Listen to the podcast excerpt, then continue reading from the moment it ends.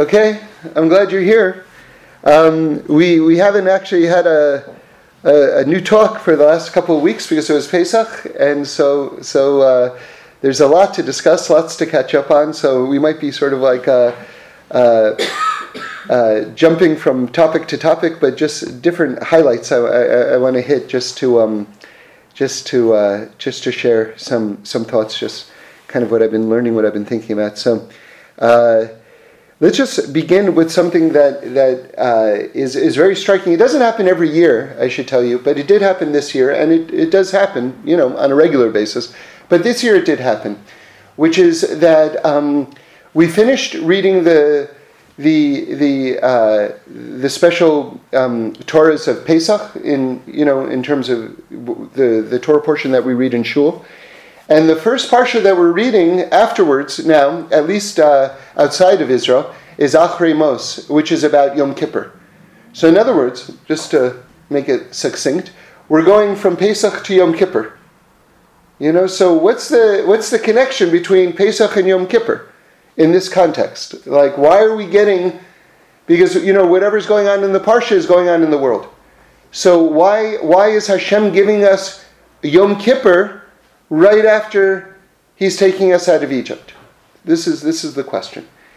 Um, so I'd like to say the following, which is, which is that when, when a person is a slave,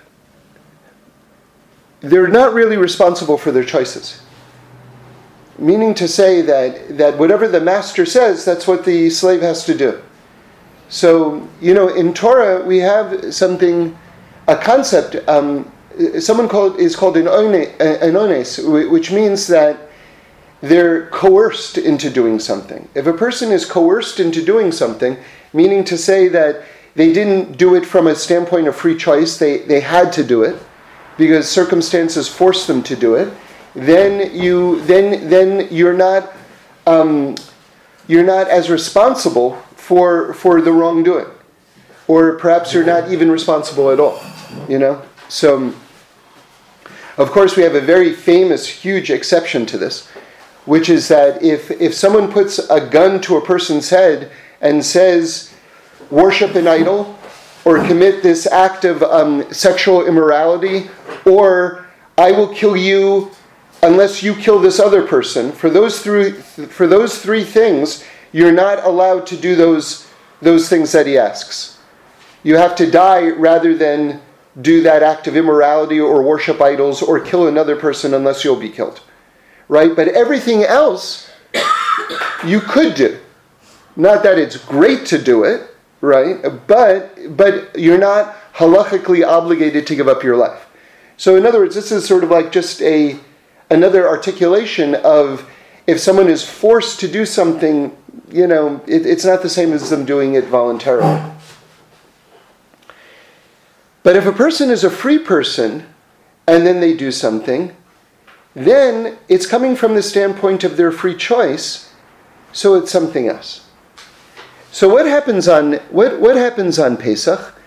On Pesach, we go from being slaves to being free people. That means that there's a transformation on some level that's happening to us, which means that Hashem is showing us that we're in control on some level, in terms of at least the choices that we make. We're in control of our situation. But that can be very scary. Because if you're not really in control of your situation, then you can say, well, you know, I didn't choose this and I, I didn't choose that. I was made to do this and I was made to do that. You know, um, a person doesn't have to take responsibility for their life and for their actions. That's one of the reasons why, you know, you, you don't see it written as much these days, but, but for a while, it, and I think it's still true, by the way, for a while, people really pounded this in various, you know, magazines and newspapers, which is just sort of like this um, victim mentality that people have today. And the victim mentality is the same idea of being a slave, meaning to say that because I'm a victim of my circumstances, I'm not really responsible for the choices that I make. Because, and they live their life from the standpoint of um, victimhood. So therefore, since, uh, therefore, I'm never responsible. Now, my dad, who was uh, Olav Shalom, who was a psychologist, used to say, and this always um, like made a very big impression on me, which is that people um, allow themselves to be in relationships, different types of relationships, because those relationships are answering a need. And he's talking from a psychological standpoint. Um, it's, it's often much more complicated than this, but just to share what, what he would say. Um, bless you. And so, for instance, let's say someone uh, is in a relationship with someone who speaks very nastily to them. They're mean to them, right? So, so, um, so it could be that that person has a very low self-esteem. And so that the person who is speaking very rudely to them is actually answering a need for their person because the person feels bad about themselves. And this allows the person to continue to feel bad about themselves. So, so in, in other words, in a very sort of perverse way, the victim, quote unquote, is actually getting something out of the relationship. They're reinforcing their own negative low self esteem. And, and so they actually are benefiting from this relationship in a, in a very strange way. This is what we would call a dysfunctional relationship, right? So, so anyway, um, this, this mentality of victimhood allows a person not to be responsible for their choices. Because they say, I'm a slave, I'm forced into these circumstances, and I don't really have free choice. Right? So Pesach comes, and Pesach says, No, you do have free choice. And you are free. But now this creates a brand new problem. Because if I'm free, then I'm scared to make a decision because I might make the wrong decision. And now, this is what I would like to say is why God is giving us Yom Kippur right after He's giving us Pesach. Because the Yom Kippur is telling us, you know, we have a lot of different associations with Yom Kippur. A lot of people feel like, oh, this is the day of judgment right? But that's not Yom Kippur, that's Rosh Hashanah. Or people think Yom Kippur is the day of fasting, the, the day of afflicting my soul and everything like this. But no, that's, that's, that's a, a smaller aspect of it, but that's not the essence of it. The essence of it is it's a hugely happy holiday. The Gemara says it's one of the two happiest days in the whole year, along with Tu B'Av. Why? Because it's the day that you get cleansed. Your whole soul is getting like a deep washing, right? So Yom Kippur is a very happy day. It's a day of forgiveness. So now let's put all the pieces together. Why is Yom Kippur, why are we getting Yom Kippur right after Pesach? Because Hashem is saying, look, now you're free. Now you can make a choice. But don't be paralyzed by the fact that you might make the wrong choice. Because there's forgiveness. I know that you're human. And by the fact that you're human, you're going to make a mistake. That's the definition of being human. But there's forgiveness. So don't be paralyzed. Don't be paralyzed by this notion of making a choice. Be free, make choices, be proactive, and know if you mess up, there's tshuva, there's forgiveness, there's Yom Kippur. So this is kind of how Hashem is. Remember, Pesach is happening in Nisan. Nisan is the first month of the year. So, in many ways, we're starting a new year right now. That's why it's springtime around the world, right? Springtime means like newness, like, like now it's all starting again. So, God is, so to speak, sending us off in the air, off into the year, saying, You're free, make choices. If you mess up, there's forgiveness. It's okay, you know? Just go forward. Okay, so that's that's thought number one. Um, so let's uh, let's let's go further. There, there's something in um, that I noticed.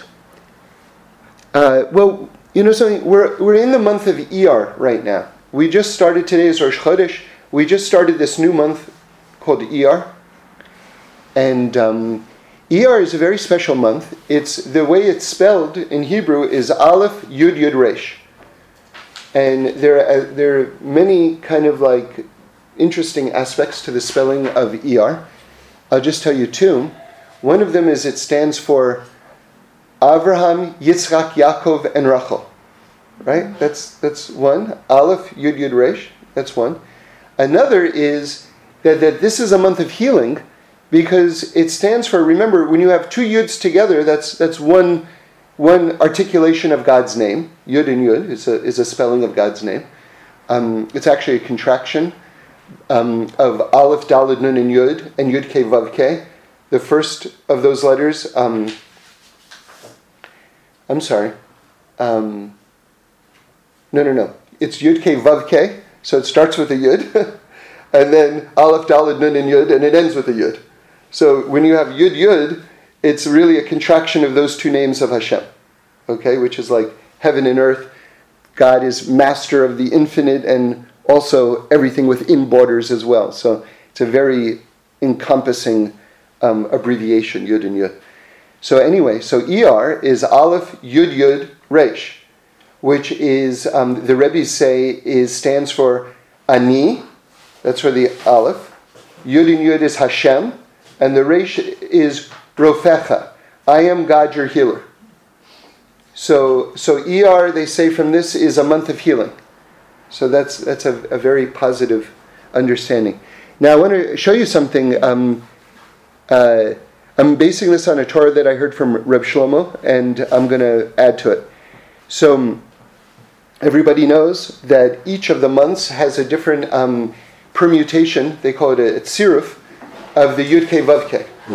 So what is the what is the permutation of the name of Hashem for the month of ER, right?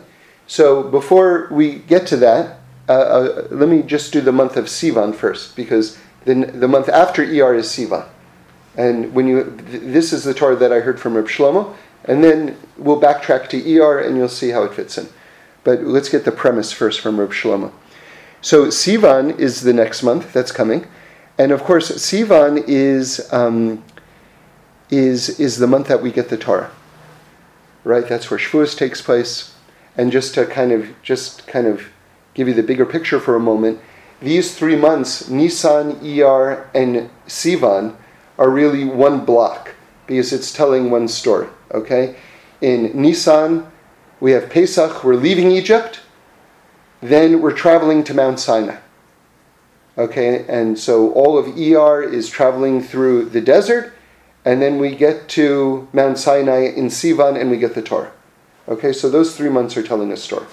So, Sivan, we know that Har Sinai, when we received the Torah at Mount Sinai, it was like the wedding between heaven and earth, the wedding between God and the Jewish people.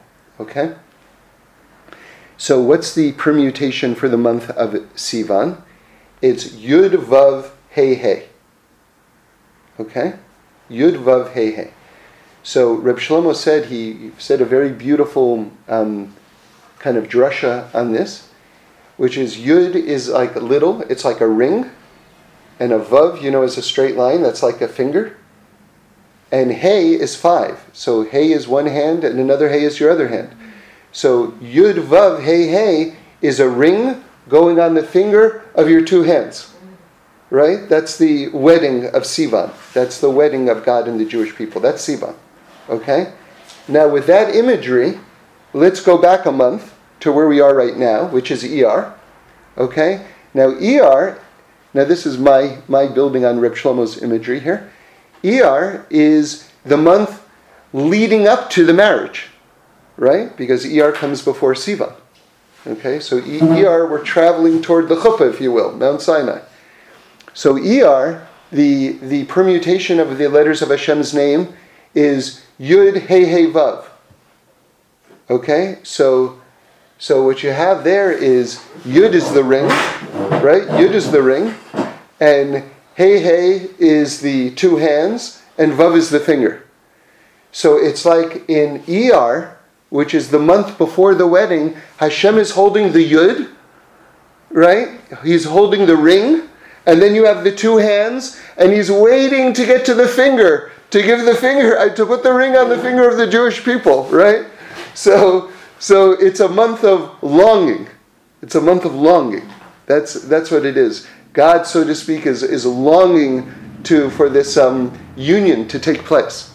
You know, so so um, so that's that's ER, and with that in mind, we're doing Parshas Kedoshim this week, and one of the beautiful Torahs I heard in the name of the Eish Kodesh is that longing. That what does it mean to be holy? Because Kedoshim means that you should be holy, right? So what does what does it mean to be holy? Separate. So, so holy, um, according to the Eish Kodesh, is is so so so what makes something holy? What makes a person holy? And this is very beautiful. It's very deep. It will sound very simple, but you have to you have to really receive this. What makes a person holy? What is that quality? And the Eish Kodesh says it's the person's desire to want to be holy. Remember, the, the Baal Shem Tov says very famously, you are where your thoughts are. If you want to know who a person is, look at where, where their thoughts are. You are where your thoughts are. So, what it is that you aspire to, that is who you are, really. You know, whether you're able to attain that, there's so many different factors that go into that, whether you're able to attain that or not. You know, really a million different variables. But who you want to be, that, that's kind of who you are. And if a person desires to be holy, if like what they really want is that sort of closeness with Hashem, then that's who you are. Then that's holy. It's, it's, a, it's, a, it's, it's a beautiful thing, and it's a very precise thing, and it's, it's, it's a very wonderful thing that the Eish Kodesh did by articulating that. Because, you know, you can meet someone who, like, you look at them and on the outside they look holy, but they don't feel holy. and then you can meet another person who, like, they look like, what are you, who's this guy? But you see, there's something so special about them. And, and oftentimes the difference is, is that this person is like, you know, he's going through the motions, he's totally beaten down, he doesn't really aspire to much. He's doing good things, but he doesn't really aspire to much. And this other person, he's, he's really, his life is not there in so many different ways. But you see that he's really aspiring, right, to, to something great. And that, you can taste that. You can taste that in the energy of the person, you know? So, so that's, that, that's, that's holy, you know? Um, so, so we just did achremos. And achremos, I was looking at the word achremos, and I saw some, some things. So we're on a new subject now, but um, just want to hit the various points. So achremos um, means after the death. And it's talking about after the death of uh, Nadav and Avihu, which were Aaron's sons. And, and uh, I, I, was just very moved by these words, achremos. Um, because in, in, in these words, you see something very, very deep. Mos means death. Achre means after. So achremos after the death. That's what the that's the name of the parsha. But Achre, which means after, has the word chai in it, which means life. So the words achre mos, what comes after the death? It just says after the death. But you see a hint in the word achre, which means after, it contains the word chai, which means life. Which means after death there's life. So then if you take the words mate, which means death, and chai, right, which means life, right? Because both of those words are in achremos. What do the remaining of the letters spell? So I, I, looked at it, and it spells ori, which means my light. And we refer to God as we say, God, ori v'ishi, you're my, you are my light and my salvation. You know, one of the names of God is Or Ein Sof, which means life, light without end. So isn't it interesting that achremos means death, life, and my light? You know, isn't that a total description of, of everything? You know, not only that, so it's so comprehensive. And then I looked at it again, and achremos, interestingly, begins with the letter aleph, Achrei Aleph, and it ends with the letter Taf, which is the first letter of the aleph beis and the last letter of the aleph beis. Right? So, in other words, it's hinting at that these words contain within them the entirety, like aleph through Taf, like everything basically. Which is the, the essential message of this is that is that each one of us we live forever.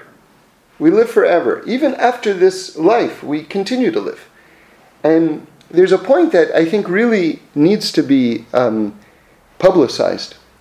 Um, because I think a lot of people are not clear on this point, and this is a very essential, essential, essential piece of information, which is that, you know, many Jews or believing people, you ask them, okay, so, so do you believe in an afterlife, right? And they'll say, yes, of course, has to be. The soul continues to last. By the way, even, even, uh, oh man, I'm forgetting his name, but he was a German uh, uh, physicist um, who was uh, one of the architects of the, uh, the, um, the, the uh, rocket program for, for Germany during World War II. I want to say Heisenberg, but I'm, I'm not positive that it was him. But anyway, even he talked about life after death because just the, the idea of the energy of your soul, right? You have a life force, there is energy there. And we know that energy doesn't go away, energy keeps on getting recycled, you know? So even he understood the, the, the, the concept of continuing life, right? So even from a, a scientific perspective, there's the notion that where does the energy of your life force go? It has to continue, right? Just because it's not in a body anymore, so what? So I'm just saying there's even from a scientific perspective, there's there's there's a there's something to it. But anyway, the point that I want to make is that many people who are believing they don't, they don't have this piece of information, which is that they think, okay, so the soul continues, but then the person leaves their body and then they kind of disappear into the infinity of God. And that's kind of it, and then it becomes very abstract and muddled and things like this. But Rabbi Aryeh Kaplan put it very differently. You know, Torah holds very differently from that from that perspective. A very crucial difference in terms of how we approach our life, which is that he talks about hardware and software. So hardware, it would be the um, you know the actual physical part of your computer right? That's the laptop that you hold, or the desktop, the monitor, and you know the CPU that, that, that, that sits on your desk or under your desk, whatever it is. But then you have the software which has all the information inside the computer, right? Now you can take, for instance, with a flash drive, you can put in a flash drive and you can extract all of the information out of the hard drive, right? And so you're preserving all of the information even as that information leaves the physical boundaries of the computer. You've extracted it. And so Rabbi Kaplan says that this is the appropriate analogy for the body and the soul. That your body is like the like the computer, like the physical part of it but that your soul contains all of the information about your personality and your life. And when the soul leaves the body, the soul maintains all of the information about your life and your personality and, and everything like that. In other words, you remain you after a person leaves their body. You remain you as you know yourself now. That doesn't cease after we leave this world. So, in other words, this idea that, okay, the soul goes up, and then who knows, and then I disappear, and then it's nice, I guess, uh, I hope, right? That, that's, not, that's not where we're at. We're at, no. You leave, and then you stay you, right? So, that hints very strongly, not hints, that, that, that shows very strongly this concept of immortality. Because you never stop being you right? So, so that, that's, that's, a very, that's, that's a very strong concept because, because you don't have to be afraid.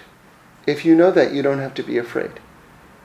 Because there's, you know, one of the phrases that I've really been struck by uh, in, in current events over the last few years, especially when they talk about um, Iran and the um, missile program in Iran and their nuclear program specifically, and the state of Israel. All of a sudden, this phrase like crept up in all the accounts, which was that this is an existential threat, right? Which is a very heady, like a very, a very academic, super academic term to use in the popular press for it to become just like, you know, just like an automatic thing to write in every single, you know, press account. That the, nu- the, Iran- the Iranian nuclear program is an existential threat to the state of Israel. Meaning to say, what does that mean? That Israel can't take it lightly because they literally will not exist anymore. They will not exist anymore. Right? So, what people think is that death is an existential threat to who I am. But if you realize that death is not an existential threat to who you are, that you continue to be you, then all of a sudden it, it definitely widens or liberates the type of choices that you can make in this lifetime. And you can think very differently about this lifetime with that in mind. You see, one of the things that we have to understand is, is that our soul is, is eternal. And a life, even if it's 120 years, anything that's finite, that's put next to something that's infinite, no matter how large the finite thing is, when it's put next to something infinite, it's tiny. It's like a grain of sand. Even if it's very big, next to something infinite, it's nothing. I mean, it's something, but it's like really like a grain of sand. So, in other words, this life, even if we live a very long, God willing, full, happy life, that's what it is compared to the life of the soul. That's what it is. So, so, so if, if a person wants to be smart, they have to think about what's their next, what, what, what is their eternal life going to be? Because that's the life that they're going to live forever. And so this is like a little tiny, like, furnishing expedition for our next life. Like, for instance, like, imagine you do, like, a mitzvah, you did, like, something nice for someone, right? So that's like a beauty, that's like, now you have a Van Gogh hanging in your living room forever. and it's sort of like, oh, I gave some tzedakah. The person really needed some tzedakah. I gave them some tzedakah. Now, all of a sudden, you have like this waterfall. like it's like in your living room. How'd you get that? I don't know. But there it is, this massive waterfall that you've got, right? So, like, this whole world is like a furnishing expedition. It's like this cosmic IKEA shop, right? Where you get to stop into right before you live in your house forever, right? And it's sort of like that's, you know, I was speaking with someone and they said to me, you know, there, there are different kinds of people. Some, for some people, the next world is not real at all. For other people, the next world is as real as this world. And for other people, the next world is more real than this world. Right? So one has to allow themselves to decide which one do I want to be. Like, I know in my life, I, I, at least when I was growing up, I was very ambitious. You know, I wanted to win this prize and go to that place and this and that. And now I'm happy to, if I can pay my rent, you know, I'm like, I'm very happy, you know. I mean, God willing, I should have more than that, you know, and all of us should, all of us should, you know.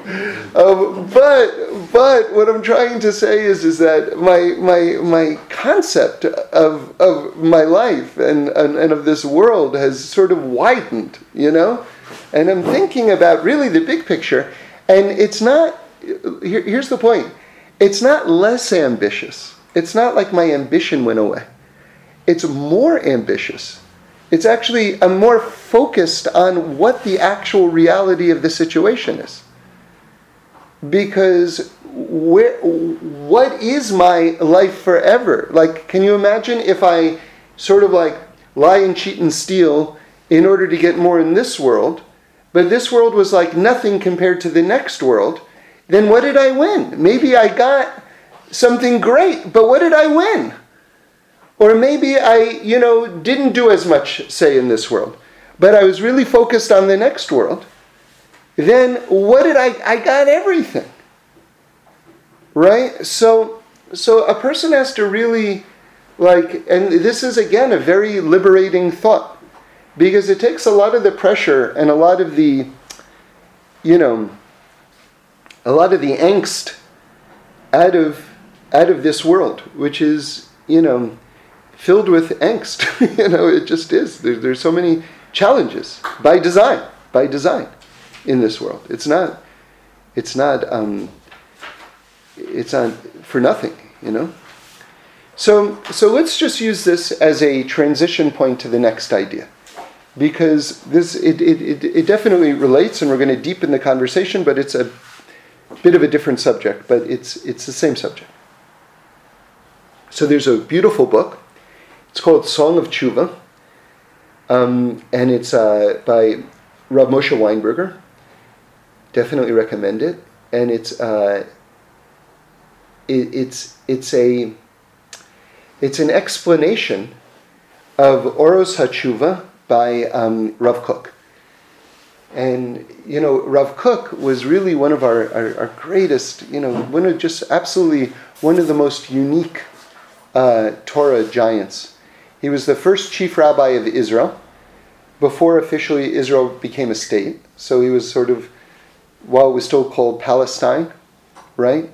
But he was the first chief rabbi.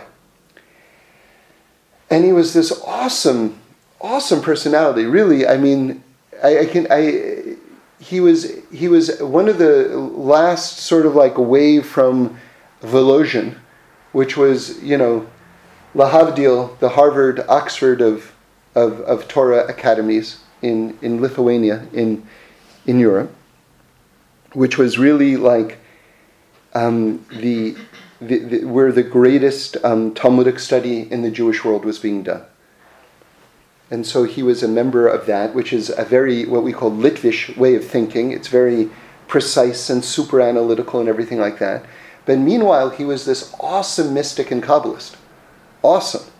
So he had like a totally different, he like, he, he had this totally different side to himself. And when you re- read his writing, um, I'm, I'm reading it in the English, but um, you know, it's the sentences are so lofty and these and they're so long that it's it's very hard to follow. I mean it's it's filled with this incredibly ethereal poetry, but he's talking about he's talking about Torah concepts, but they're so lofty that it's it's very it's it's it's often difficult to follow. So what Rabbi Weinberger did is it's interesting. He does a translation and you say, okay, he's do- doing a translation from the Hebrew to the English. He does a translation from the English to the English, which is really, he's reading it in the Hebrew, obviously. But in this book, he'll give you a section from Rav Kook in English, and then he'll tell you, he'll, then he does his translation in his words of what, what Rav Kook just said, and then he'll explain it at length, and then he'll go back into Rav Kook's words in English and then give you his translation in English, and then explain it further. Okay. So it's a very amazing book because Rav Kook's real area of special love, special, special love, was the concept of tshuva. And unless you've seen what Rav Kook says about tshuva, you have no idea what tshuva means. You have no idea what tshuva means.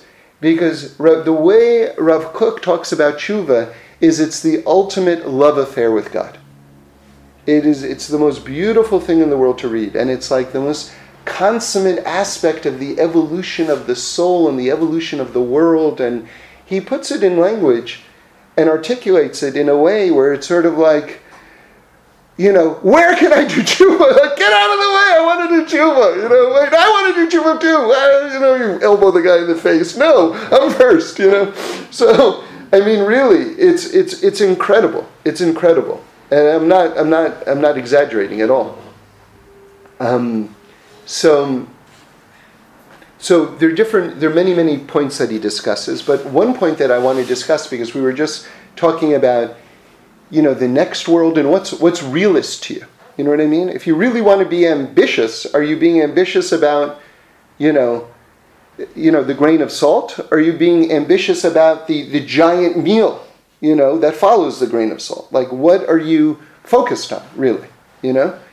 So with that in mind, one of the points that Rav Kook discusses is I think this is a very brilliant distinction that, that he's about to suggest, which is between imagination and intellect. And, um, and imagination, by the way, imagination uh, by all the Rebbes, like Rav Nachman and, and but, but Rav Kook is picking up on this now, is really a very exalted trait for someone to have great imagination. Mm. Because sometimes, you know, we associate imagination with just, um, you know, like just imagining silly things or, or things that are fiction, basically. Like you use your imagination to come up with um, a wonderful story for a movie or something like that, but it doesn't really relate to true reality. But the, the, the fact is, is that God is infinite, and, and, and our minds ultimately, compared to God's, are finite. So if we want to grasp the largeness of God, we have to use our imagination to try to widen and expand our consciousness to hold the infinity of God or to try to get to higher levels of grasping more and more of God. Now, part of that can be done with intellect, but perhaps more can be done with imagination. So you need imagination. You really need it. Not, not just to make a funny story, right? Like, oh, that would be cute, but it doesn't have anything to do with me. No, I need imagination to grasp the largeness of this world. Okay? So, but the problem is, is that there has to be a symbiotic relationship, like a, a healthy relationship between imagination and intellect. Because if imagination outstrips intellect, then you begin to imagine things which might be very wonderful and interesting, but they're ultimately not in check with reality.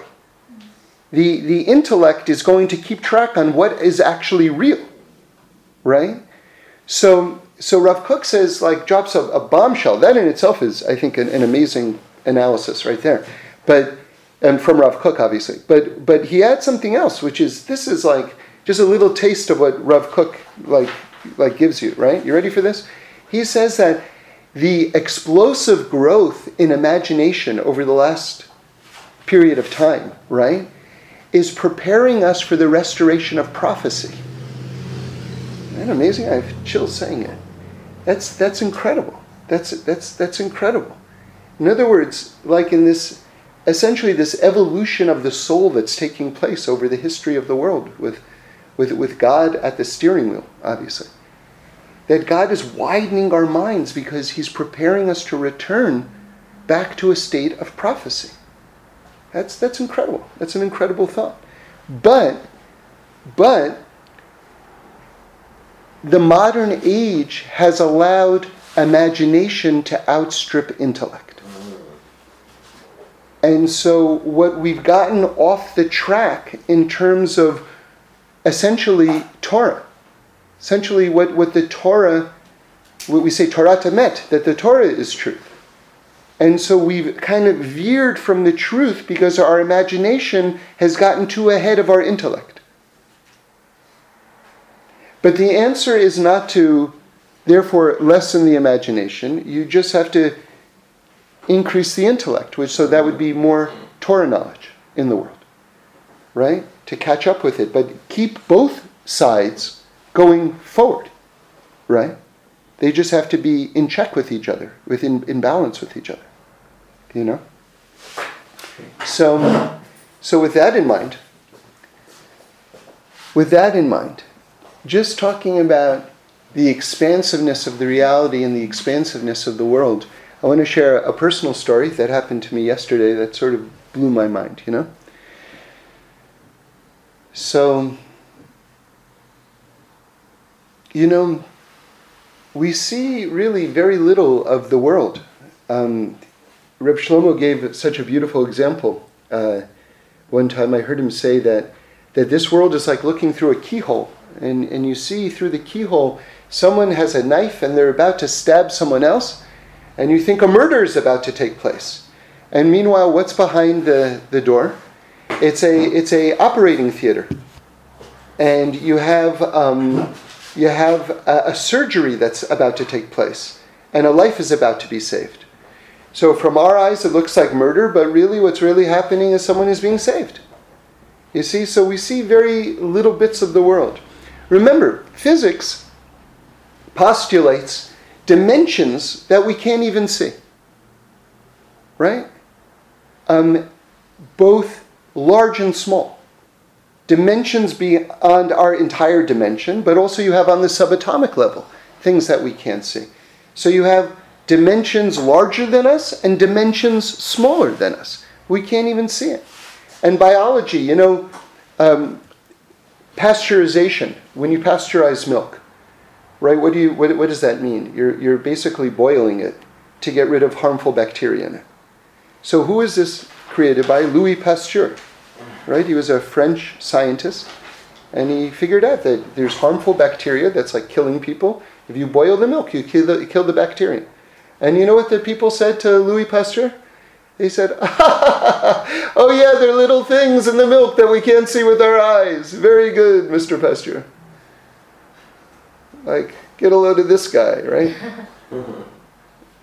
right? Because people people think, because I can't see it with my eye, so it doesn't exist. Meanwhile, he creates a revolution in terms of saving people's lives, in terms of making food safe for people. Right? So so we see it. We, we see it in science. It's a, what I'm trying to say is this is not the realm of religion. To, to understand that there are dimensions that are present that we don't see. This is the realm of science as well. You see? And it has to be, because there is only one reality. It's not like Torah is telling you one story and science is telling you another story. They're only only telling one story. Now, either when they don't agree, like the Rambam says, either you don't understand really what the Torah is saying, or the science is wrong. And by the way, if you read the Science Times in the New York Times, every week there's a new story about this advance, and if you read the story, they'll say, and this corrects what we used to think. So science is constantly telling you that, that they were wrong. Right? But they don't tell you they were wrong. They tell you now we're right. Until the next article where they say, no, no, no, now we're right. Right? And that doesn't mean science is never right. Science is often right. But it's wrong all the time.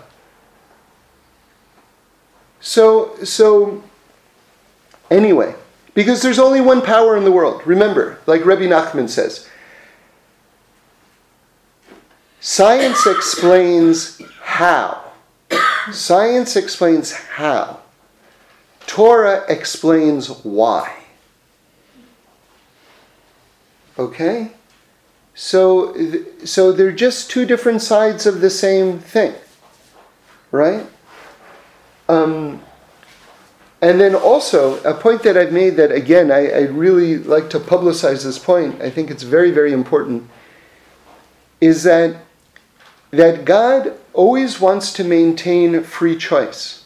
That's how He's built the world, so that there's always free choice. And we've talked about this many times in many different ways. Like a favorite example is, is about the splitting of the Red Sea.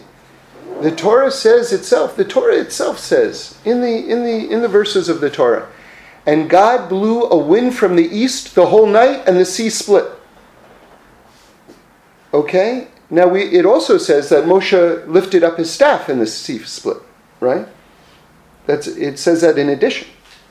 So why? Because even with the greatest miracle, arguably, in the five books, the splitting of the sea, at that moment especially, people had the choice of saying, it wasn't Moshe who did it, it was the wind who did it. because God wants to preserve free choice for us all of the time. All of the time. Any t- anytime something amazing happens to you, you will always be given the choice to say, that was God, or no, no, no, the guy, he owed me a phone call. And, or no, no, no, I saw him in the marketplace because we live in the same neighborhood. God will always give you the choice to attribute it to some source other than God. That's how God made the world. And we talked about that in the very first letter of the Torah, which is the introduction to all of reality, right? Because we say the Torah is the blueprint of reality. The first letter of the Torah is Beis. Beis means two, right? It's the number two, which means free choice. I can either do it one way or I can do it the other way. I have a choice. God gives us a choice in this world. And that's that's everything, right? So so let's get back to science and Torah. So God is giving us so much information about the way that he runs the world. But if he told it to us in the name of Torah, we wouldn't have any free choice anymore.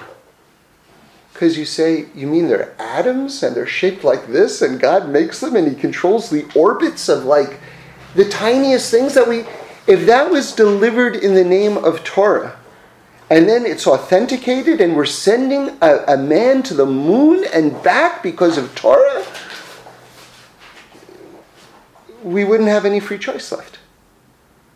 So God is giving us all of this information about how He runs the world but he gives it in the name of science so that we can go, oh, no, no, that's science. That's not Torah. it's the biggest joke in the world. God is telling us the most awesome, it's beyond Kabbalah. This is science is Kabbalah. That's what it is. It's absolutely the definition of Kabbalah. He's giving us the the way he runs the world outright, but he's giving it to us in a way that we can still have free choice. So he calls it science. And, oh, no, no, no, I don't believe in that stuff. I'm a, I'm a scientist. I'm a big intellect? So, so meanwhile, God is literally flooding the world right now with information of how he runs it. Flooding the world. But he's doing it in this brilliant way where he's still able to keep our free choice alive.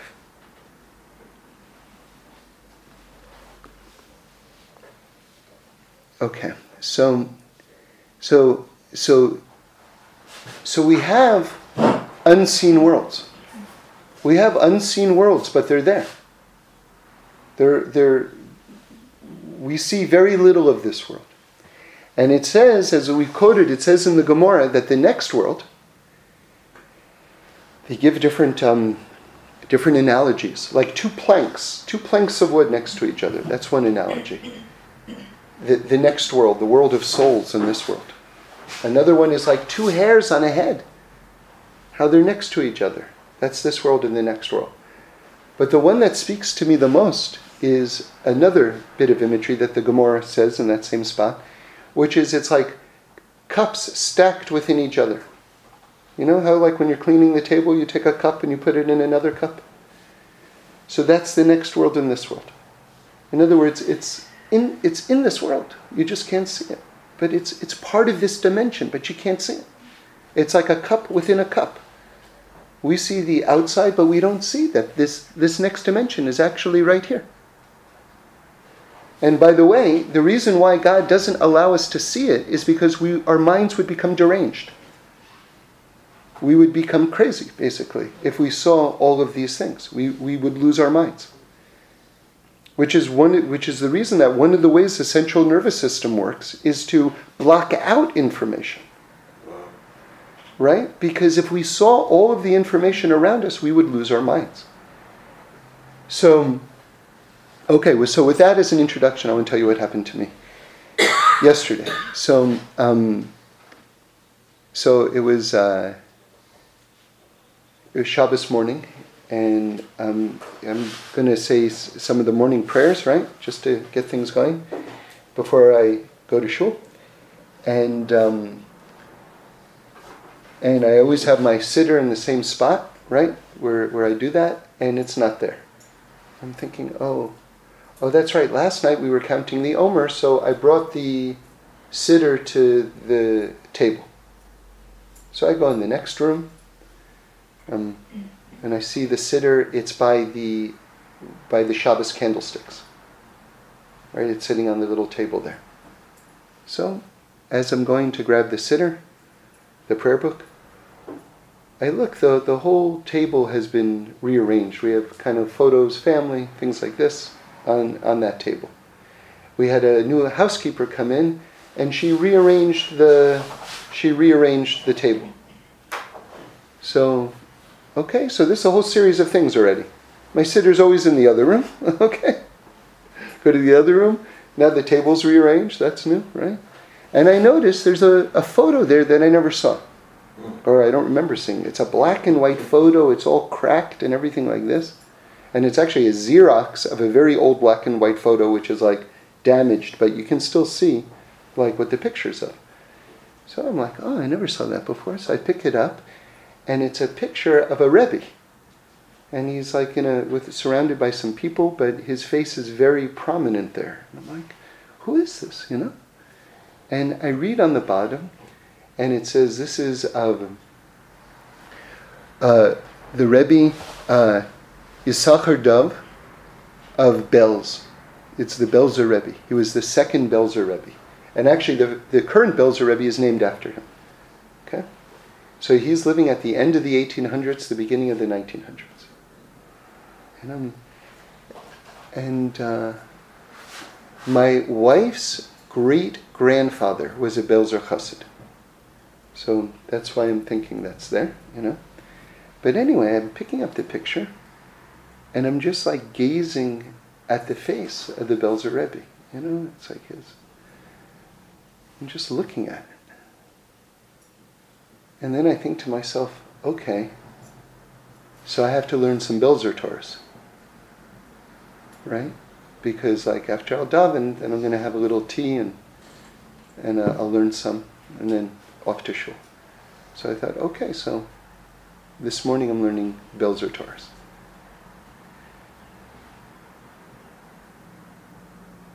So I go, I get a, I have a collection of uh, Hasidic Rebbe's, and um, I take the book and I sit down and I turn to the section of the Belzer Rebbe. And this is the first Torah that it says. It's, it's a, it's a, I'll just get to the end of it without going into what the Torah said. Maybe I'll say that later. But it concludes with the following thing. Right? Well, I'll tell you what the Torah said. It said, you know, the daughter of Paro finds the basket where Moshe is, you know, the baby Moshe in the Nile, you know, in this basket, right? Trying to save his life because Paro is killing all the babies. And she has compassion on the baby, on Moshe. She raises him like her son, right? So the Belzer Rebbe asks, how could it be? How did that happen exactly? Because her father killed thousands of Jewish babies and bathed in their blood. That's what the Medrash says. He bathed in their blood. So how could it be that his daughter is having compassion on a Jewish baby?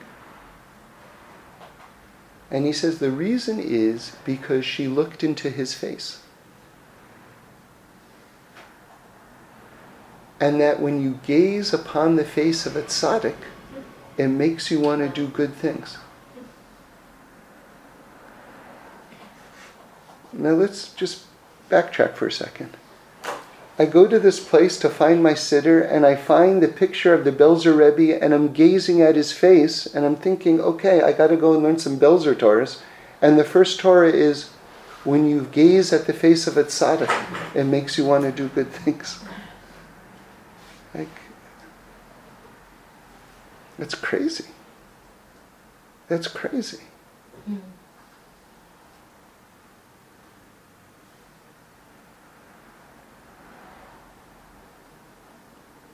So, how close is this world and the next world?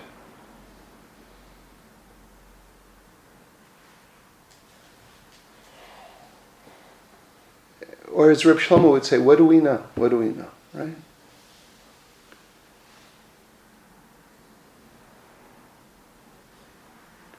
Like it says, Acharei Mos, right? Acharei Mos. After death, life, and Ori, my light. Right? So,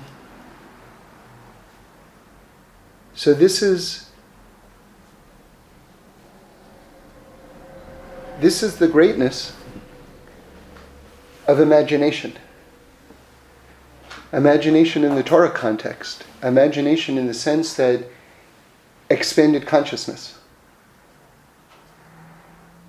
And then when we have the Torah, Torah Temet, when we have the truth, and then we have the expansiveness of imagination, and they're working in, in sync with each other, then we have the ability to plumb or to begin to plumb the depth, the depth of what's out there. And we understand that this life that we're in is like this endless, endless, amazing, amazing journey. Right?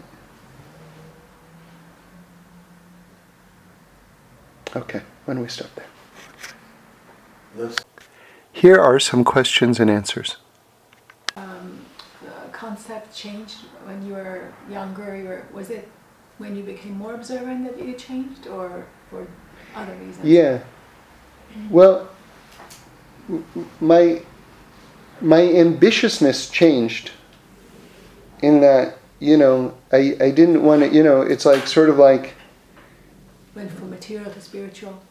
Well yes but it's sort of like i mean i'm trying to think of an analogy that that's not too dumb. But it's sort of like you know you know, like maybe a person wants to just kind of run. I don't, I don't know how to phrase it exactly. Like imagine saying, you know, this is my house, right? And you're like, wow, so now you're the big person in the house, right? Or you could be the president of the entire country. that the that the that the actually the the jurisdiction that you could actually um, sort of like like have uh, some sort of influence over is so much more expansive than your house. You know, so your house could be like, oh yeah, I want to be president of this company. So that's nice, but when you realize that surrounding that company is an infinite terrain, like is it really ambitious to want to just be president of the company? If you actually want to be ambitious, you have like something a million times the size of the company, which is available to you. You know, you have your eternal life, the life after this world. So, um, Torah is amazing in that it really wants you to get this world right. So it doesn't like one of the one of the beautiful things is is that as it's talking about the next world, it absolutely emphasizes this world. Like I heard about two so-called religious people, right? And someone was an eyewitness to this. It's an incredible story to me. They were driving and they were driving a little bit recklessly and they hit a parked car. And then they went like this, Gashmius, meaning physicality, things of this world, and they drove up. now, that's great if someone hit their car. and they told the person who hit their car, and they said, ah, Gashmius, you know, what do I have to be concerned about the appearance of my car? And then they drove on. But you can't hit someone else's car and say Gashmius, physicality. Right? Like, that's a completely against the Torah, that attitude. A thousand percent against the Torah. you know?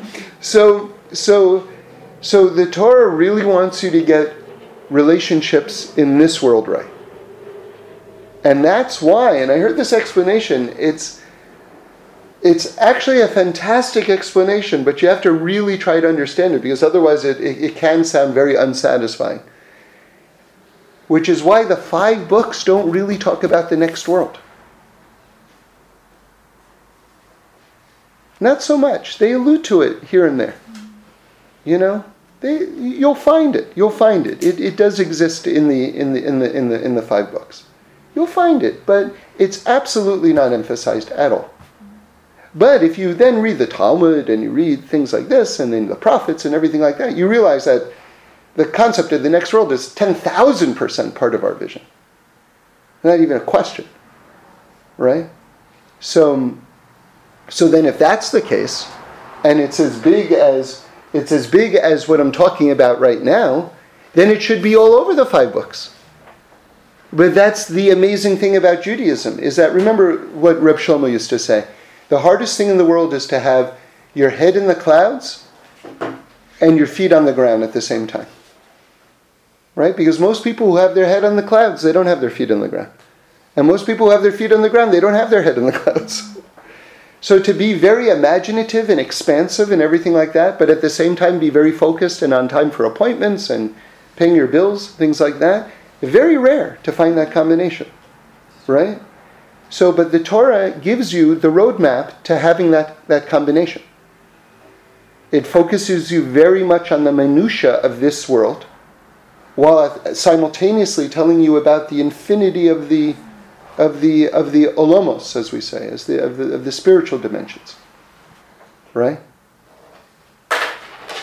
But if a person is smart, they're saying, okay, well, where where is my in? Where's my relationship? How do I fit into this? Well, I'm in this world, but wait a second, I'm in, in the next world too, and the next world is forever. So, how am I prior, prioritizing my my time in this world? Right? I, and, and if I'm truly ambitious, I want to do it to, to, to absolutely maximize my, you know, my situation. And that doesn't mean, obviously, now I'm, I'm just out for myself and I'm not doing it l'shem shemayim. I'm not talking about any of those things. But this is an element that should go into a person's thinking in terms of how they approach life. Here, then like, when I get to the other world, how am I, well, how am I going to look, like, did I waste my time? What did I do? So for me, having children is like a big deal now. Like if time passes and marriage doesn't happen, and I come to the other world and there was no children, how is that going to be? Well, it says it says in the in the um, in the Gemara Yeah. that there's certain questions in Gemara Shabbos. There's certain questions that a person's asked, and one of them is, "Did you try to have a family?" It didn't say, "Did you have a family?" or "How many kids do you have?" It says, "Did you try to have a family?" It's the only thing that it says. And if a person says, yeah, you know, but then a person has to have tried, meaning to say that, you know, if someone suggested a shidduch, that they went on the date. You know what I mean? Because they're going to say, hey, look, there's like a lot of dates here. you didn't go on any of these. You know, it's like, so, so a person just has to have tried, you know, and that's it. And then they're, then they're clean. Then they're clean in terms of that area. But a person also has to understand, and again, these are not just words to make someone feel good. This is very real, what the Torah says. That a person has many, many, many children. Meaning to say, anyone who's a student of yours is, is considered a child of yours. And not only that, but any good deed that you did, any mitzvah that you did, that mitzvah is considered a child. And that's that's very real. That's not that's not like kind of like oh this is to make me feel good. It's not because remember what we were talking about energy. And I always like to give this just as an introduction. When you hug someone that you love, when you hug them and you give them uh, give them a hug, you can feel something coming out of you. You, you feel something coming out of you. That's a life force that's coming out of you. Right? When you do a mitzvah, especially when you do a mitzvah with your all of your heart, energy comes out of you. Now, it says in Pirkei Avos, when you do a mitzvah, you create an angel. That's what it's talking about. That's the angel. The, the energy and the enthusiasm that you do into a mitzvah, that's energy that creates an angel which remains an advocate for you and continues to exist. It doesn't go away. It, it continues to occupy and populate the world. And that's a child. That's a real child. It's not, it's not nothing, you know? And for married couples, I'm talking about now maybe people who are not married. For married couples who haven't had children, right? It says by Abraham and Sarah that, remember, they didn't have a child for many, many years. Decades, decades and decades and decades, they didn't have a child. But, but the Zohar says, I heard in the name of the Zohar, that every time that they were together, it's true they weren't, they weren't making a baby like with a body, but they were making souls. In other words, something was happening in terms of their, you know, relating to each other. And, and there was something being made. And you want to hear something even more wild? The souls of future converts. Because it says when, when people convert to Judaism, they're allowed to say, Elokei Abraham, Elokei Yitzchak, Yaakov. You know, that, that, that, that we, are the, we are the children of them.